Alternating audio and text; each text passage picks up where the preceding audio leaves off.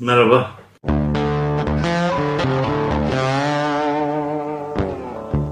İki gün yine ara verdik. Evin artık son rütuşlarını, stüdyonun da son rütuşlarını yapalım diye. İş şimdilik en azından çekim işi bana kaldı.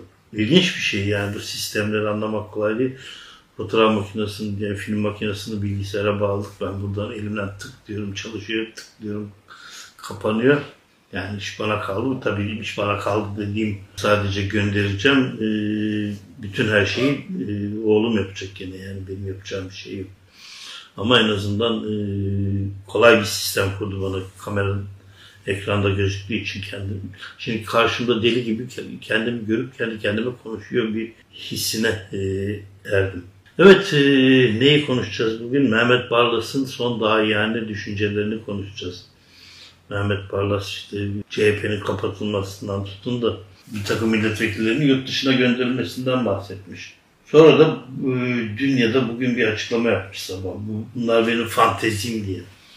Herhalde 80'e e, merdiven dayayınca fantaziler de değişiyor. Böyle bir e, fantezi, parti kapatılması insanın nasıl fantazisi olabilir yani? Niye olur parti kapatılması fantezi ya da bir takım milletvekillerinin gönderilmesi niye fantazi olur? Bilemiyorum yani. 80 yaşındaki bir erkeğin fantazilerinin başka olması lazım. Yani e, tahmin ettiğiniz şeyi kastetmiyorum. Yani neler yapamadığını düşünmesi lazım ama ben önce şeyden bahsetmek istiyorum. Mehmet Barlas'tan e, başımdan geçen olayı bahsetmek istiyorum. Evet 12 Eylül oldu. Ben sıkı yönetim oldum. Adliye muhabirliğinden sıkı yönetim muhabirliğine geçtim. E, Selimiye'ye her sabah gidip geliyorum ilginç bir şekilde Selimiye'nin koridorlarında takma adımdan aranıyorum.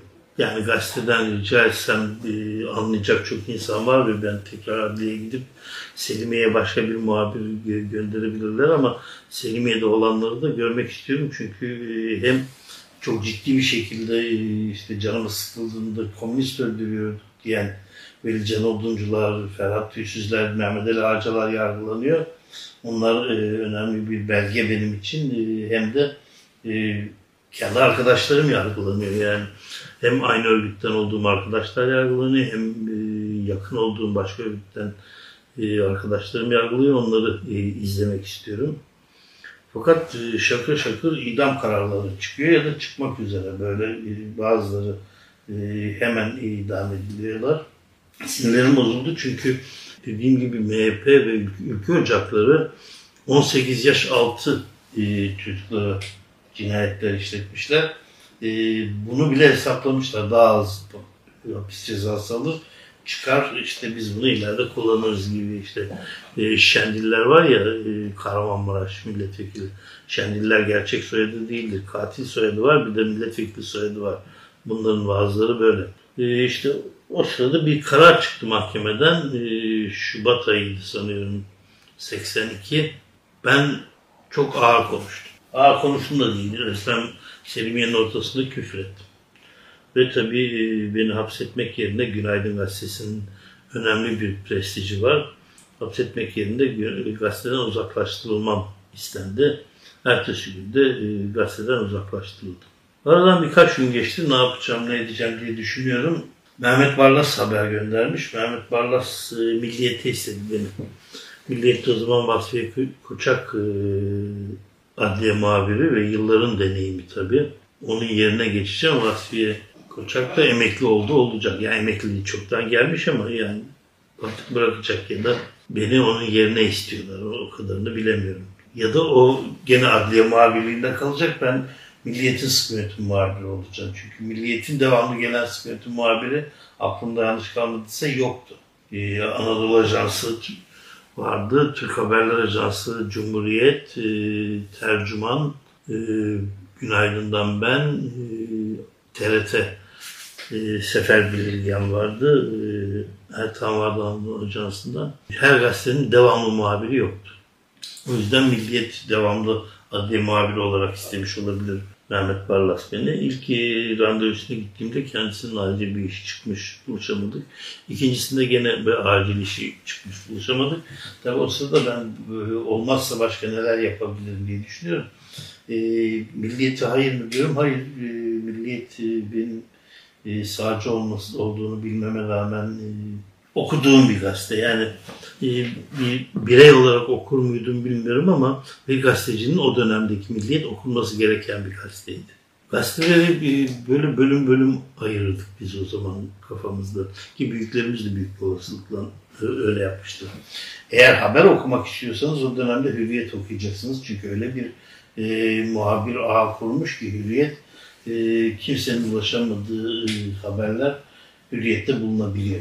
Milliyetin başka bir özelliği var tabii Abdü İpekçi'nin kurduğu e, bir düzen. E, siyasi olarak uyuşmasa da önemli e, haberler alabiliyordunuz. Önemli yorumlar vardı. E, Teoman Erel başta olmak üzere benim için Örsan Öymen bu gibi yazarlar önemli yazarlardı. Bir gazeteci açısından mutlaka okunması gereken yazarlardır bu insanlar. İşte e, üçüncüsünde gene gittim Mehmet Barlas'tan görüşmeye. Mehmet Barlas bir yere kadar o zaman Mehmet Barlas genel yayın müdürü de değil tabii. Genel yayın müdürlüğünü e, Deli Turan yapıyor. Benden çok yaş büyük şimdi yaşamını yitirmiş Deli Turan dediğime bakmayın. Adamın lakabı böyle Turan Aytul. E, tatlı ve e, iyi bir gazeteci Turan Aytul. E, bir daha söylüyorum. Bunu daha önce de bir programda söyledim, söyledim sanıyorum. İyi gazetecilikten siyasi görüşlerin e, aynı olması e, her zaman e, tutmayabilir. İyi gazetecilik başka bir şey. Hele sayfa sekreterlerinde e, şimdi işte editör dediğimiz sistemde iyi gazetecilik. Rami Turan e, Türkiye'ye gelmiş en büyük sayfa sekreterlerinden bir tanesidir. Yani günaydını günaydın yapan daha sonra bir takım gazeteleri hala işte belli bir noktaya çeken insandır. Yani. Kolay bir şey değil bu. Turan Aytul'la görüşmeye yani gittim danışmaya. Turan Aytul beni bekliyormuş. E, kapısını çaldım. Kapıyı açtım ki şok. Ayakları masada bir e, insan. Deli Turan'dır olabilir. Rahatlıyordur, yorulmuştur çünkü e, şimdiki gibi e, internet teknoloji sistemi yok. Sabahın köründe gazetede olmak zorundasınız. Sabahın 8.30-9'unda toplantılar başlar. Bugünkü başlıklar ne olacak, birinci sayfa ne olacak, işte şu nereye gidecek falan böyle kolay kolay e, yapılan şeyler değil bunlar. Ben girdim aynı rahatlıkla döner koltuğundan döndü. Ayaklar hala masada. Buyur dedi. Ben dedim Ahmet nesin ben e, işte Mehmet Bey beni size göndermiş. Hangi Mehmet'ti? Ayaklar hala masada olduğu için biraz burkuldum tabii yani bir saygı olması gerekir diye düşündüm. Matbaacı Mehmet değil aşağıdaki dedim yani Mehmet Barlas göndermiş. Ha öyle mi falan filan. Tamam dedi işte şunlar şunlar bizim şartlarımız falan. Bir baktım Ülkü Arman'dan çalışacağım. Ülkü Arman o zaman Ankara'dan İstanbul'a gelmiş. Haber müdürü olarak e, ona bağlı çalışacağım. Ülke Arman e, lafını duyunca bir şok yaşadım. Çünkü Ülke Arman e, MHP'ye yakın devletçi, e, milliyetçi e, bir kişilik. Bense e, Günaydın'dan ayrılmam ve atılma nedenim çok belli. E, Sıkıntım kom, e, komutanı değil tabii yani mahkeme başkanına ve mahkeme heyetine e, çok ciddi yüksek sesle serzenişte bulunarak ayrılmışım. Mükarmandan nasıl alış, çalışacağım? Yani e, çok zor bir şey çünkü e, zaten e, haber yapmakta zorlanıyoruz çünkü haberi istediğimiz gibi yapmanın, onların istedikleri gibi yapmanız gerekiyor. Hiç unutmam bir orgeneralden birinci ordu komutanı değildi ama bir orgeneralden ikinci ordu, şey, üçüncü ordu olabilir ya da başka bir haber almıştık. Ertesi gün haber çıkmadan önce ya da akşamüstü haber çıkmadan önce bir üst teğmen beni telefonla arayıp o haberin konulmaması gerektiğini söyleyince ben dedim ya orgeneral ve siz bir üst teğmen olarak bulunmamı yasaklıyorsunuz. Tabii e, büyük bir olasılıkla e, merkeze bağlı Kenan Evren Beşli Çete'ye bağlı ayrı bir heyet vardı onlar e, o general ya da tüm general, tüm general dinlemeden istediklerini yapıyorlardı. O yüzden haberi siz kendi özgürlüğünüzde yapamıyordunuz. Ya da gazetenin kapatılma olasılığı vardı. E, her patron da bu haberi e, koymazdı. Ki e, kapatılmayan gazete kalmadı. Günaydın da o dönemde kapatıldı. iki kere kapatıldı. Ben Ülke Arman'la çalışamayacağımı da söylesem yani adamı seçiyorsun diyorlar. O dönemde 5 yıllık bir gazeteciliğim var. 4,5 yıllık bir gazeteciliğim var. Böyle bir lüksüm de yok zaten. E, söylemek de ayıp geldi bana. Milha, Milliyet Haber Ajansı'nda çalışmayacağımı, direkt Milliyet Ajansı gazetesine bağlı kadrolu çalışacağımı söyledim. Öbür tarafta kadroluydu ama e, bahane üretme, üretmek zorundayım ya. Ayrıca işte bizim Günaydın'da bu, bu doğru 12 maaş ikramiyemiz vardı. Maaşımız diğer gazeteler, gazeteci arkadaşlardan düşüktü ama 12 maaş ikramiye aldığımız için onlardan bir, bir kısmı aynı e, ücret alıyordu, bir kısmı daha yüksek ücret alıyordu. Bu 12 maaş esasında yasal bir şey değil, e, şu şekilde veriyordu. Yani bir ikramiye gibi Haldun Bey bunun bir yolunu bulmuştu o şekilde işte. iyi haberler yaptılar, şuydu buydu falan belli bir yazı işleri müdürüne e, ait bir şeydi bu. Böyle bir avantajımız vardı. Günaydın başka avantajları da vardı işte. Film metre olarak işte kaç kare verdim falan diye bir şey yoktu. Fotoğraf ağırlıklı bir gazete olduğu için bu fotoğraf çek, çekin biz en iyisini koymuş olalım diğer gazetelere göre gibi bir avantajı vardı. Hatta Kenan Evren'le e, böyle bir diyaloğum oldu. Kenan Evren'le olan diyaloğum e, fotoğraf üzerinden oldu. Niye bu kadar çok çekiyorsunuz Netekim dedi biz buna döviz ödüyoruz. Vallahi Netekim benim patronum bu kadar fazla fotoğraf istiyor yapacak bir şeyim yok demedim tabii. Böyle bir fotoğraf konuşmamız geçti aramızda. Evet e, işte iki misli maaş istedim falan filan kabul etmesinler diye. Sonra oradan gönül rahatlığıyla çıktım ve e, yayıncılığa başladım. Aziz Nesin'den Kemal Tahir'in e, 57 yılında benim doğduğum yıl kurdukları Düşün Yayın Evi'ni kurdum tekrar. Babamla bir kahvehanede bu eskiler hatırlar Türk Hava Yolları'nın e, bir e, otobüsünün kalktığı yer vardı. Onun önünde bir e, açık kahvehane vardı. Orada sohbet ederek kurduk. E, ismine ne koymayı düşünüyorsun dediğinde düşünü devam ettireceğim demiştim ve e, duygulanmıştım o gözyaşlarından. E, gözleri sulanmıştı yani öyle ağlamadı ama sulanmıştı. E, onun e, çünkü iki kere kurduğu bir Kemal Tahir'den bir sonra tek başına kurduğu düşün yayın nedeni bilinmeyen bir şekilde e, yakılmıştı, yanmıştı. O inattan onu devam ettirmeyi e, doğru buldum ben, niyetim oydu.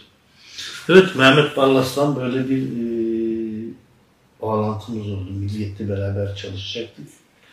Olmadı, ben kabul etmedim. Şimdi böyle fantazilerin olduğunu bilseydim kabul eder miydim bilmiyorum ya bu adamın e, fantazileri geniş, ilginç bir adam e, der miydim bilmiyorum. Mehmet Barlas o, dönemlerde benim için e, Marksizm bilen ama sağcılığı tercih eden, e, iktidar tercih eden, sağcılığı da değil, iktidarı tercih eden bir insandı. E, şimdi iktidarı tercih edenden e, bir adım sıçrayarak ki bu adım çok önemlidir yani iktidara yakın gazeteci olabilirsiniz. İktidar hep sağ olduğu için esasında iktidara değil sağa yakın bir gazetecisinizdir. Ama Mehmet Barlas gibi olduğunuzda sağcı veya solcu olmanız önemli. Yalaka bir gazetecisinizdir.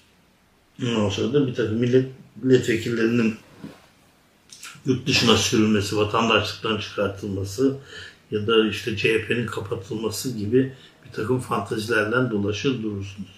İyi fantaziler zaten oğlunun da fantazilerini biliyoruz. O gözler, o e, morartıların nereden kaynaklandığını üç aşağı beş yukarı tahmin edebilirim. Bu yaştan sonra o, o, oğluna özellikle Mehmet Parlas da böyle bir takım şeyler yapıp böyle fantaziler kuruyorsa vay o evin haline derim başka diyecek bir şey de bulamıyorum. Evet, e, iktidarın e, bu kadar düştüğü, bu kadar seviyesiz noktaya geldiğini her geçen gün daha fazla yaşıyoruz. Ve iktidar e, puan kaybettikçe bu seviyesizlik de artacak ayrıca. Bana öyle geliyor. Evet, bir programın daha sonuna geldik. Bir dahaki programda görüşmek üzere.